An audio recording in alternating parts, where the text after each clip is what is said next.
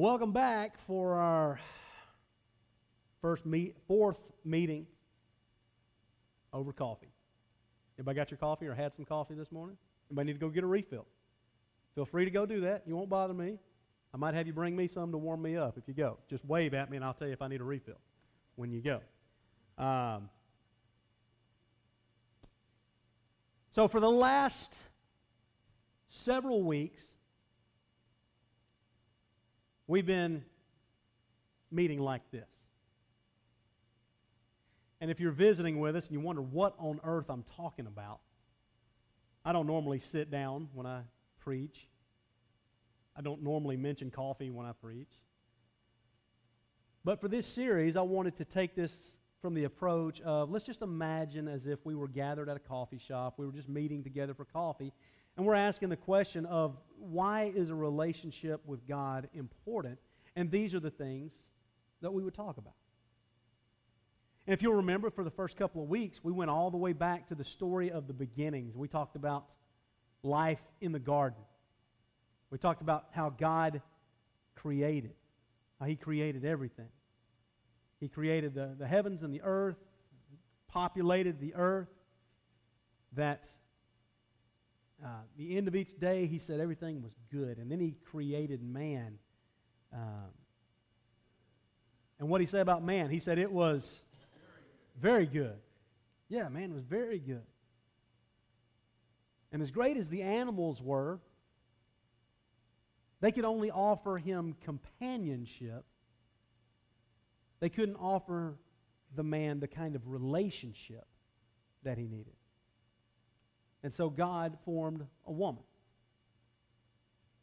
If you remember back in Genesis, it says, At last, here, this one, she's bone of my bone, she's flesh of my flesh. It's like Adam is saying, That one right there, she's me. She gets me. She's part of me. That's my equal. Finally, someone who understands me. That, that's my rib right there. Remember that verse kind of closed out that early chapter, chapter 2? It said they were naked and they felt no shame. Because they were completely open with each other. You know, they were completely honest. There was nothing to hide. There was nothing to cover up. They lived in complete intimacy with each other. But also with God, because God would walk with them in the evening in the garden. Well, then we talked about a time that Adam and Eve were out, and the serpent began having a conversation with Eve and said, Hey, eat the fruit off of this tree. And Eve said, We can't eat it off that tree. You know, we can eat out of any tree in the garden, but we can't eat off of the tree of knowledge of good and evil. We eat off the tree of life. And if we eat off the tree of life, we'll live forever. But she said, of the tree of the knowledge of good and evil, we can't eat off that tree. In fact, we, we can't even touch that tree because God says we'll die. And the serpent said, God didn't, you, you won't die. God knows that you'll become like him, knowing both good and evil. He deceives Eve. She takes the fruit and she eats it. She turns to give some to Adam, who is not doing his job because he's evidently there. His job is the head gardener, he's the chief, he's the protector. He's not doing his job because He's let this serpent in. And he should have stopped Eve, and he should have stopped the serpent, but he didn't. He was more than just complicit, he was a participant. He took the fruit too, and it says their eyes were open. And then there's that other funny verse. They were naked and they felt shame. They realized they were naked. And their reaction was to make coverings for themselves because that's what sin does. We want to mask it, we want to hide it, we want to cover it up, we want to conceal it. We don't want people to see our, our nakedness. That's what sin causes. And so God shows up and he says, Hey, why are you hiding? So we heard you coming. We hid. We were naked. We were afraid. God says, Who told you you were naked? And then the blame starts. And God in the divine council says, The humans, they've become like us. They know both good and evil. Because remember, before, they didn't know. Not only did they not know evil, I don't even think they knew what good was. They just knew perfection. The only way they knew what good was was by experiencing evil, where they looked back and had something to compare it to. And God said, We've got to get them out of there because I cannot leave them in a fallen state. And so, what we normally look at as just a horrible thing that God banishing them from the Garden of Eden is actually an act of grace because God refused to allow the human beings to have access to the tree of life, which would give them eternal life, but it would give them eternal life in a state of fallenness, in a state of sin. So he banishes them, and they will die. The ground's cursed. Women's anxiety through pregnancy and childbirth and child rearing is going to increase. Life is, is going to be difficult. It's going to be tough. And we said that sin changed our relationship with God. Because that's what it did. It changed the relationship in, in the Garden of Eden. It changed that relationship, but God had a backup plan. And that's what we that's what we talked about last week. God's backup plan. Yes, He allowed the human beings to die, He wouldn't leave them in that fallen state, but He also just wouldn't let them die, let us die. He had a backup plan, and so He sent Jesus. Jesus lived a, a, sinless life. He went to the cross. He took on all of, uh, of our sin. You know, Romans says that, that sin entered the world through Adam. Adam's sin brought death. Death spread to everyone because everyone sinned. Remember that? Romans 6.23 says what? For the wages of sin is death. What we earn for our sin is death. We can't earn anything else. The only thing we earn is death. We, we deserve death because of our sin. And that would be terrible if that was all that was written, right? But that's not it. We also looked in Romans chapter 3 that says, Yet God in his grace freely makes us right in his sight. He did this through Christ, through Christ Jesus, when he freed us from the penalty for our sin.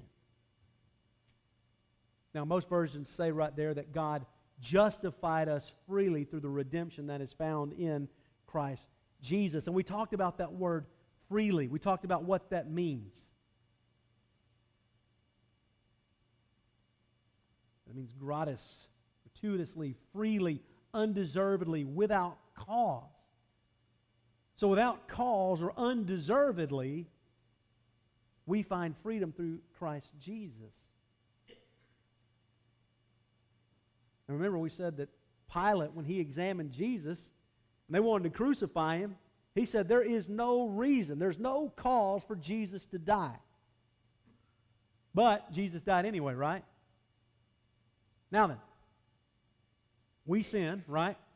Sin spreads everywhere. All of us sin. The wages of sin is death. So, what do we deserve? Death, separation from God, punishment, all those things. Yet, God loved us so much that Jesus died for us. so, what we see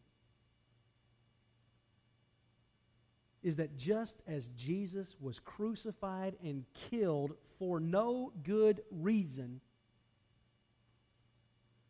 we are justified freely, forgiven, given life for no good reason. Isn't that awesome? That's the gospel. That's the message of Jesus right there. That's, that's power in the gospel.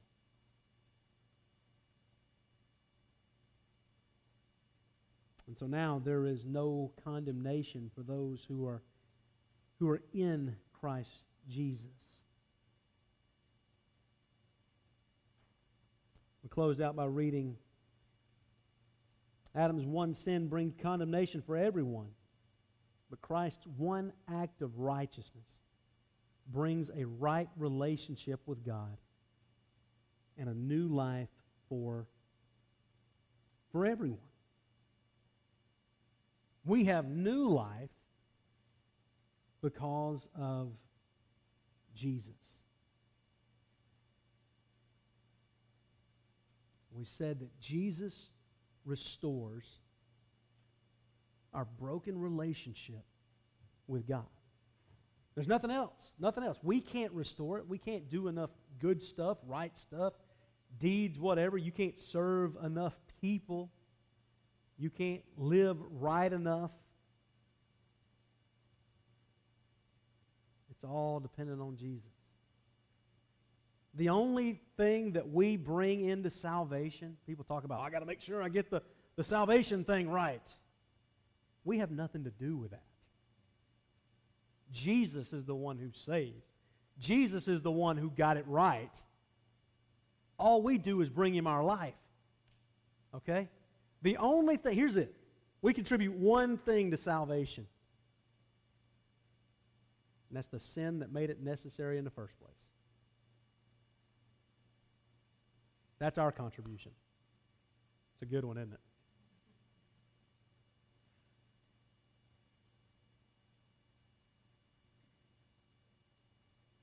But Jesus, through his death that justified us freely for no good reason other than love,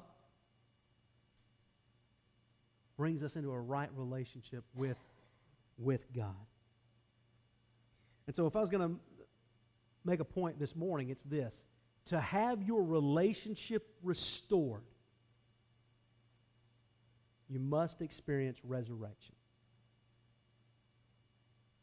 To have your relationship restored with Jesus, you must experience resurrection. You must give your life to Jesus so that you can experience resurrection. Now then, let's talk about how that works. You got your Bible, open to 1 Peter chapter 3 or on your phone or whatever, or they'll be on the, uh, they'll be on the screen behind me in just a minute. 1 Peter chapter 3,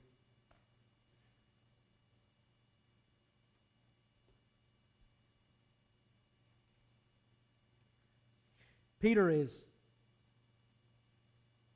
he's talking about a, a clean conscience. And to make his point, he goes way back again into the book of Genesis, like, like we did. And he draws on this, this Old Testament story, and he kind of uses it as, a, as an example, as a metaphor. And in verse 20, kind of in the middle of that verse, it says this talking about the ark and the flood, it said only eight people were saved from drowning in that terrible flood. And then notice the words in yellow if you're reading on the screen. And that water is a picture of baptism which now saves you. Not by removing dirt from your body, but as a response for a clean conscience. It is effective because of the resurrection of Jesus Christ. What he is saying is it's this, this, this, this baptism that you go into is what saves you. He says, let's talk about the ark. Okay, only eight people were saved. How were they saved? Were they saved in building the ark? No. Building the ark didn't save them. They were saved by what? Going where? Into the ark. That's what protected them from the flood. Okay? That's what saved them. And so, Paul, or, or Peter rather, what he is saying is look, he's talking about the flood, and he says that water is a picture of baptism, which saves you. It gives you, it's not just cleaning up your, your physical body, but it's a response. It's giving you a clean conscience before God, and it's effective because of the resurrection of, of, of Jesus. Without the resurrection of Jesus, baptism makes there's no point in it. Does that make sense? And it's in our baptism where we experience resurrection. Okay? Because we know we've already sinned. We've acknowledged that, right? We've sinned. The wages of sin is death. Sin through Adam spread to the whole world. Death spread to the whole world. So we're dead spiritually. But when we go into the water after acknowledging that Jesus is our Lord, we connect with Jesus in a powerful way. Jesus was killed, he was laid in a tomb, and on Sunday morning, he arose from the tomb. That's what happens to us spiritually at baptism. We are spiritually dead. When we go into the water, we are laid into the tomb. But we connect with Jesus.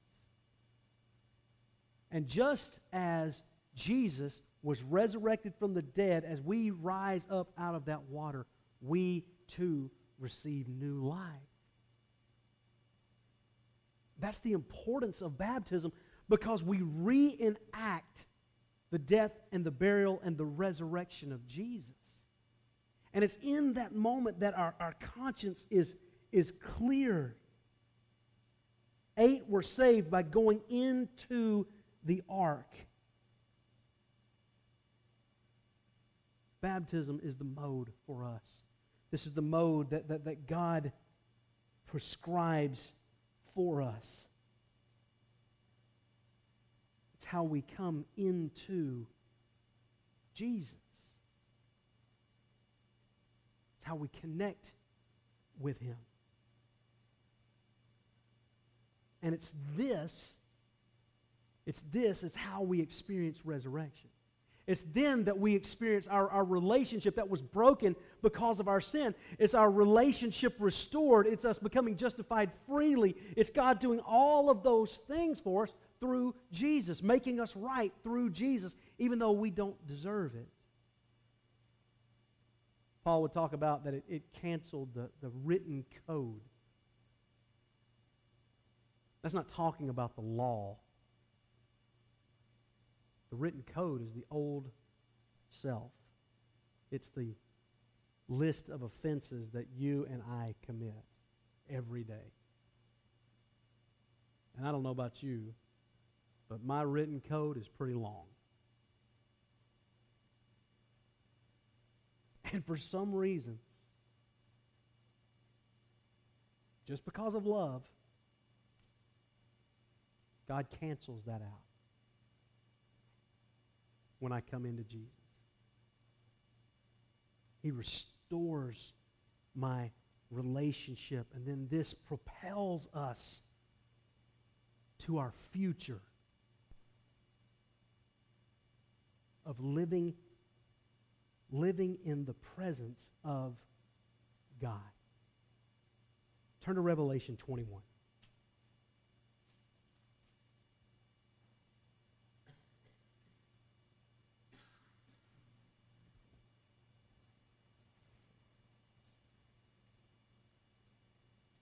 We've covered a lot of territory in this season, in this series. We've gone from the book of the beginnings to the very last book now the apocalypse, which just means the unveiling. It doesn't mean like Armageddon and stuff like that. As a matter of fact, you know, people talk about Armageddon and it's coming, it's going to be this great, big, huge battle. It is the biggest buildup of nothing in Scripture. It is, it's like the battle never even happens when you read it. It's nothing crazy that's going to happen. It's like Jesus, like, I got this. And they're just all swallowed up. But then we find out what happens. Then we get glimpses of our future with God in chapter 21. Listen to this in verse 1. Then I saw a new heaven and a new earth. For the old heaven and the old earth had disappeared, and the sea was gone. And I saw the holy city, the new Jerusalem, coming down from God out of heaven like a bride, beautifully dressed for her husband. I heard a loud shout from the throne saying, Look, God's home is now among his people. He will live with them, and they will be his people. God himself will be with them, and he will wipe away every tear from their eyes, and there will be no more death, or sorrow, or crying, or pain. All these things are gone forever. Isn't that good news? That's our future with God. Did you see what it said? The old heaven and the old earth, the earth as we live on it right now, is going to pass away. What is our earth filled with right now? Pain, agony, torture. Seems like we hear about a new terror attack every day. We hear about the stuff that happened in Manchester a few days ago. We hear about the attack that happened on London Bridge. And those are just the ones we hear about.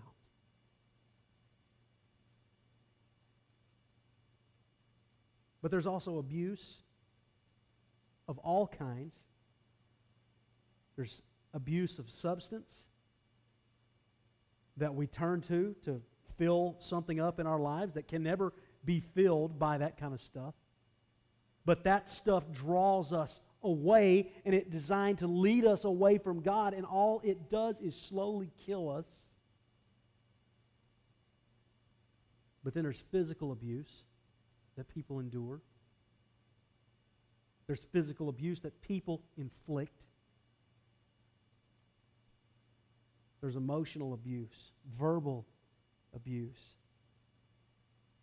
There's rape and there's incest, there's racism and injustice. You look around at the events that have happened in our world in just the last couple of years alone, and you realize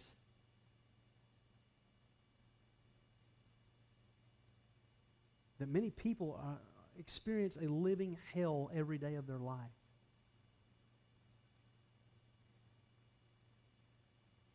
But all of this will pass away. And the new heavens and the new earth will take their place. Which means we get to experience the greatest things that life has to offer, but without the pain without the suffering, without the sorrow, without the sickness, without the death, without disease and abuse and injustice and racism and all of those things because the new earth has come. God will wipe away every tear that you have ever cried.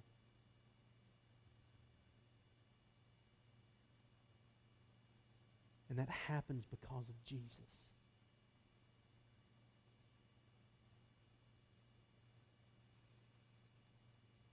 And then it also said that God is coming down with the new Jerusalem. Did you see that? God's coming down. And his dwelling is going to be with who? Say it. You can say it, it's okay. Who's his dwelling going to be with? Us. Just like it was back in the beginning. Just like it was when Adam and Eve had access to the tree of life and God had daily communion and fellowship and walks in the garden with his people, God is going to live with us again. We get to be with God, and he wipes away all the tears from our eyes, and there'll never be any more sorrow, death, crying, or pain, because all these things are gone forever. Now, then, go to chapter 22 and watch this. It'll be on the screen above me. Then the angel showed me a river of life, clear as crystal, flowing from the throne of God and of the Lamb. Now then, watch this. And on each side of the river grew what? A tree of life.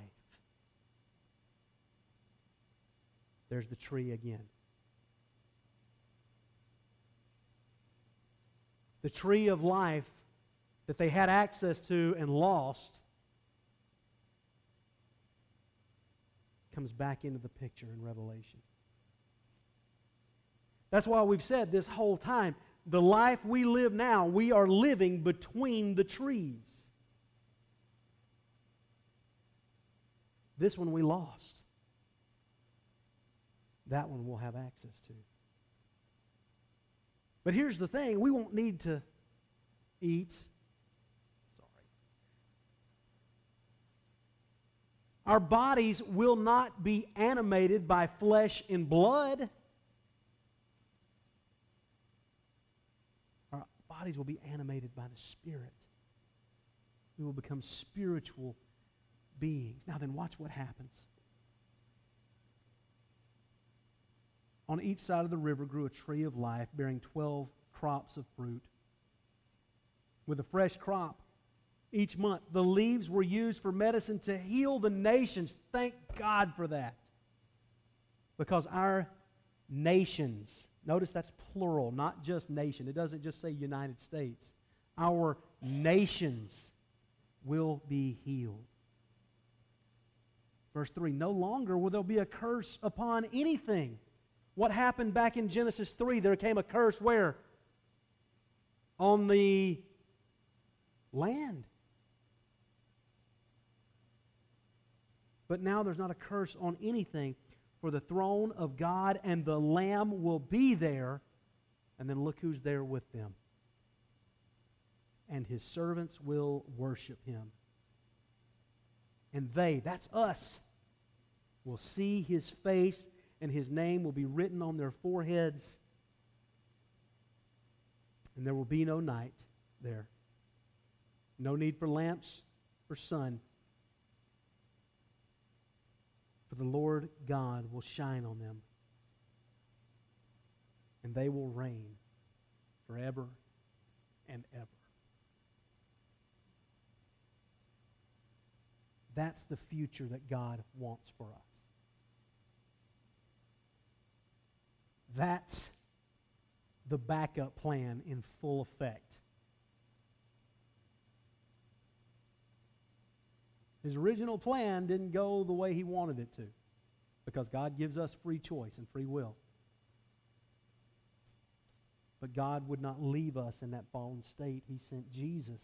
He enacted this, this crazy plan where his own son dies and this Roman execution stake, which is a symbol of shame, God flips the whole thing on its ear and now it's something we rally around. We rally behind an execution stake.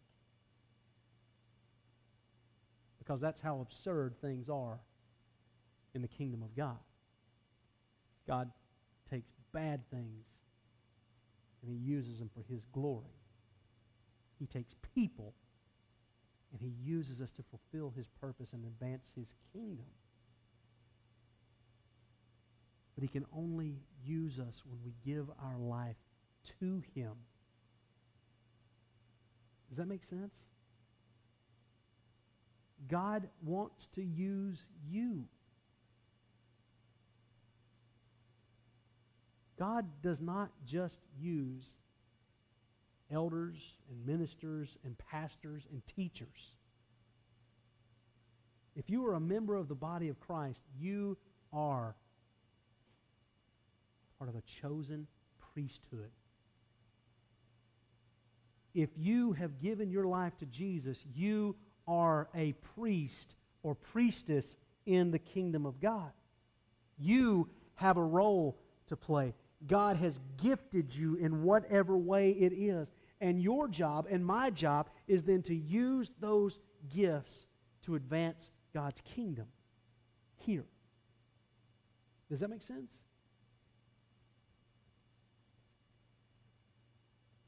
So don't think that "Ah, I can't do anything because I don't know anything.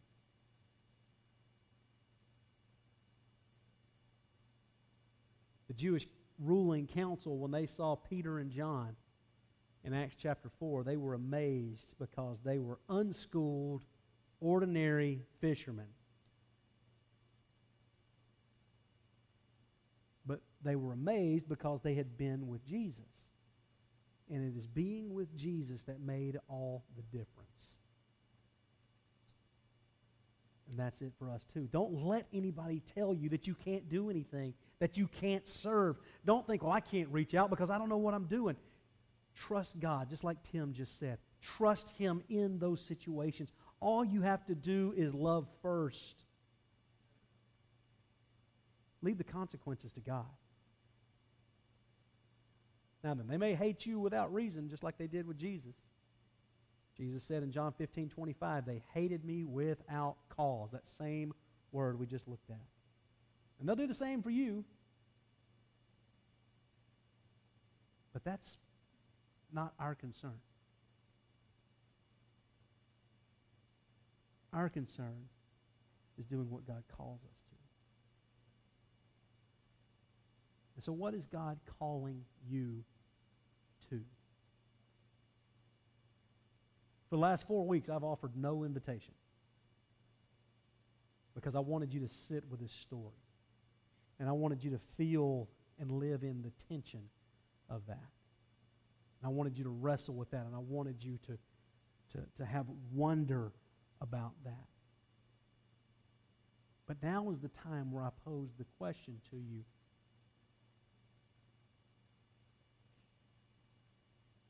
What will you do with this? Is it just, okay, you know, we met for coffee for a few weeks. That was good. Great story. Makes no difference in my life. Or will you let it affect you?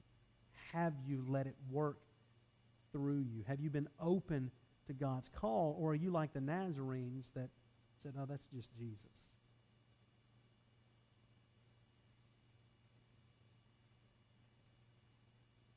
Will you take up your responsibility as a priest or priestess in the kingdom of God?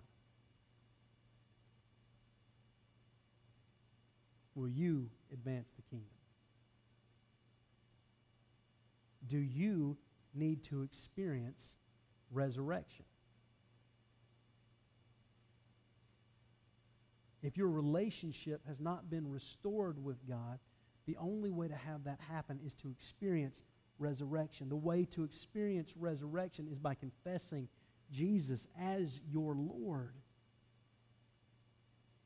following him into baptism, and being raised and given new life so that your future is new heaven, new earth with God, where there is no pain and there is no sorrow. So, what will you do with this story?